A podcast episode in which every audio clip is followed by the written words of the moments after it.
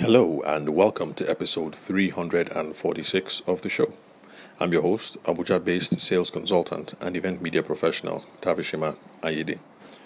Now, when you run into a possible customer, what is the first thing that you should do? If you have attended any networking sessions, uh, business development sessions, stuff like that, then the typical uh, response is that you are told you should go into your elevator pitch if you are one of the few people left on the planet who don't know what an elevator pitch is, then the idea is this. Now, when you get into an elevator with uh, someone you've been trying to gain the attention of the, you know, a potential customer, a potential investor, some stakeholder, or something like that, then um, typically an elevator ride is going to take you a couple of seconds, maybe 20 seconds, 30, maybe one minute max. And so the idea is that you should have a pitch or some sort of presentation ready to answer the questions um, what is it that you do and to show why your product or service or your idea is interesting. So, that is the idea behind the elevator pitch. So, for some people, that is the answer to the question when you run into a possible customer, what's the first thing you should do? Most people think go right into your elevator pitch. Now, looking at it from just having a topical view, a face view at it, it doesn't look like it's such a bad answer after all. Because, like I said, it's one of the things that most business commentators would have us believe that this is the best thing to do. But there is a much more appropriate and a much more effective answer still. So, if you don't, if you can't think of anything to do, then yes, um, an elevator pitch wouldn't be a bad way to go. But there's some things that are more appropriate and some responses that are much more effective. How about engaging them in a conversation to find out if they have a need that you can meet? Because one thing about the elevator pitch is that it assumes that the potential investor you're talking to, or the potential client, or that your stakeholder, or whoever, is interested in your product or your, your service or the particular slant that you're going to talk about. And it's poor sales practice to begin a pitch or any kind of presentation without realizing what it is that the person wants to hear. Because you're going to have much more um, success, you're going to be much more effective in moving the needle forward if you're talking to pain points or talking to visions or talking to things that the person is interested in. So, if you're a wedding photographer, or let's say you design and build uh, custom IT solutions, I don't know, websites or apps or something like that. If it looks like they have a need, then you shouldn't just run into your presentation. You shouldn't just say, I am ABC Kolade wedding photographer and we do high end wedding photography, blah, blah, blah, blah, blah. Or say, I am Kelechukwu LLC IT solutions. Uh, provider, importer, exporter, whatever, whatever the uh, the presentation happens to be.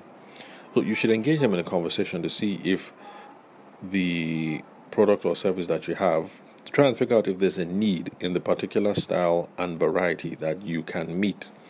And so if you look at some old school um, sales trainers, what they actually recommend is when you hook up with someone for the first time and assuming that you provide uh, premium wedding photography services, then rather than running into your presentation about your wedding photography services, how is premium, how it's dope, how is exceptional, you should ask the question that are you looking for a premium wedding photographer?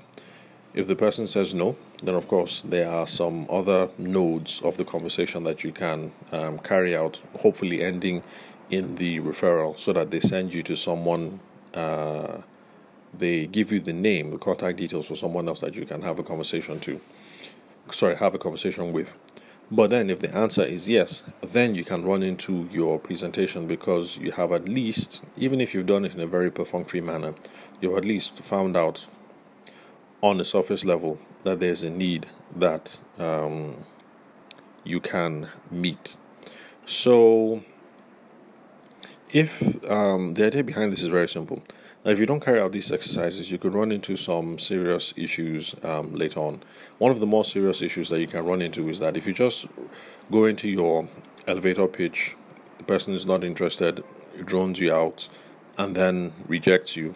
And when I say rejection, uh, reject, I mean rejection in um, in a very qualified sense because I've said so in previous episodes that when someone rejects you it's not apparently you that they're rejecting. What they are rejecting is your product, your service, your value prop. Those are the things that are being um, rejected. So that is one of the more danger, the some of the dangers that you can run into. There's more danger um, of being rejected. Uh, morale is low, and then of course with low morale, the chances that you're going to pick yourself up and continue with your sales and your marketing decreases day after day. And of course, we know that what that does to your profits over a long um, over a long term um, period.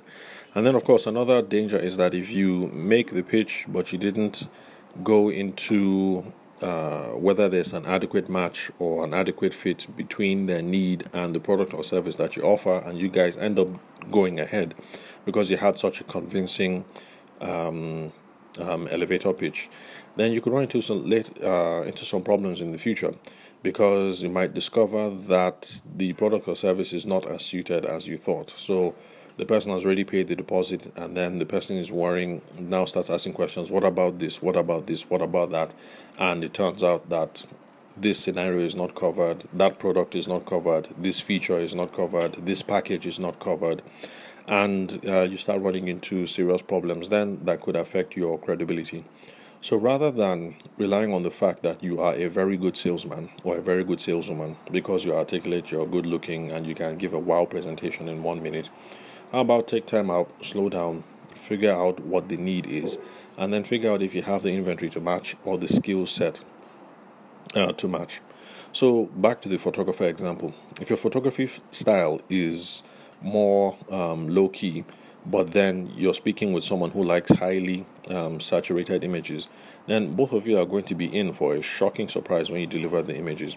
Because in the beginning, you went into your elevator pitch and you use your style, your pizzazz, you use everything to wow them. They go ahead, they transfer the money, but you didn't find out what kind of photography it is that they like.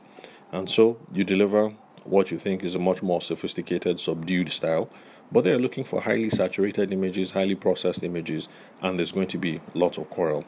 So, um, these are the kinds of things that uh, the potential dangers that you could run into. So, if uh, it's also the same in the IT business solutions example. So, if your uh, business solutions, assuming you're an IT guy, if they are centered around uh, back end office issues, and then you go all the way to their office in uh, Victoria Island, and then you discover that the solution that they need actually could have just been solved by an Excel sheet. Then you would have wasted a whole day in traffic. So instead of just getting into this whole thing of making a uh, a really uh, cool elevator pitch, and then um, on the strength of that, now investing some time into the relationship, and then realize that you wasted your time why not in that first um, scenario? Why not just have the conversation and figure out what is it exactly that they need? It's going to save. It's going to save you the whole day of having to drive in traffic all the way from um, Ikeja to uh, Victoria Island, only to find out that an Excel sheet is um, what they needed uh, to solve their problem, and not some customized um, IT business solution, not some uh, app or some web uh, what are they called? You know, things that you fix to websites, web uh, add-ons or whatever to help uh, solve their problems. So um, when the elevator pitch comes before ascertaining the need, then you're just wasting a lot of time. You're just blowing hot air. I hope I've been able to convince you guys with these two examples that I've given so far, as with the wedding photographer and the person who does custom IT solutions. So, the first thing to do when you run into a potential customer is figure out the need and try and size up the opportunity first. It is only when you've figured out the need and you've adequately sized up the opportunity that then you can go into the pitches and the presentations later.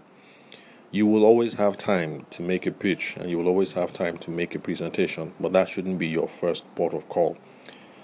But assuming you are listening to this podcast and you haven't had time to come up with your own custom um, sales process and your methodology for carrying through conversations, then I guess until you sort throughout those issues, you can continue making your elevator pitches.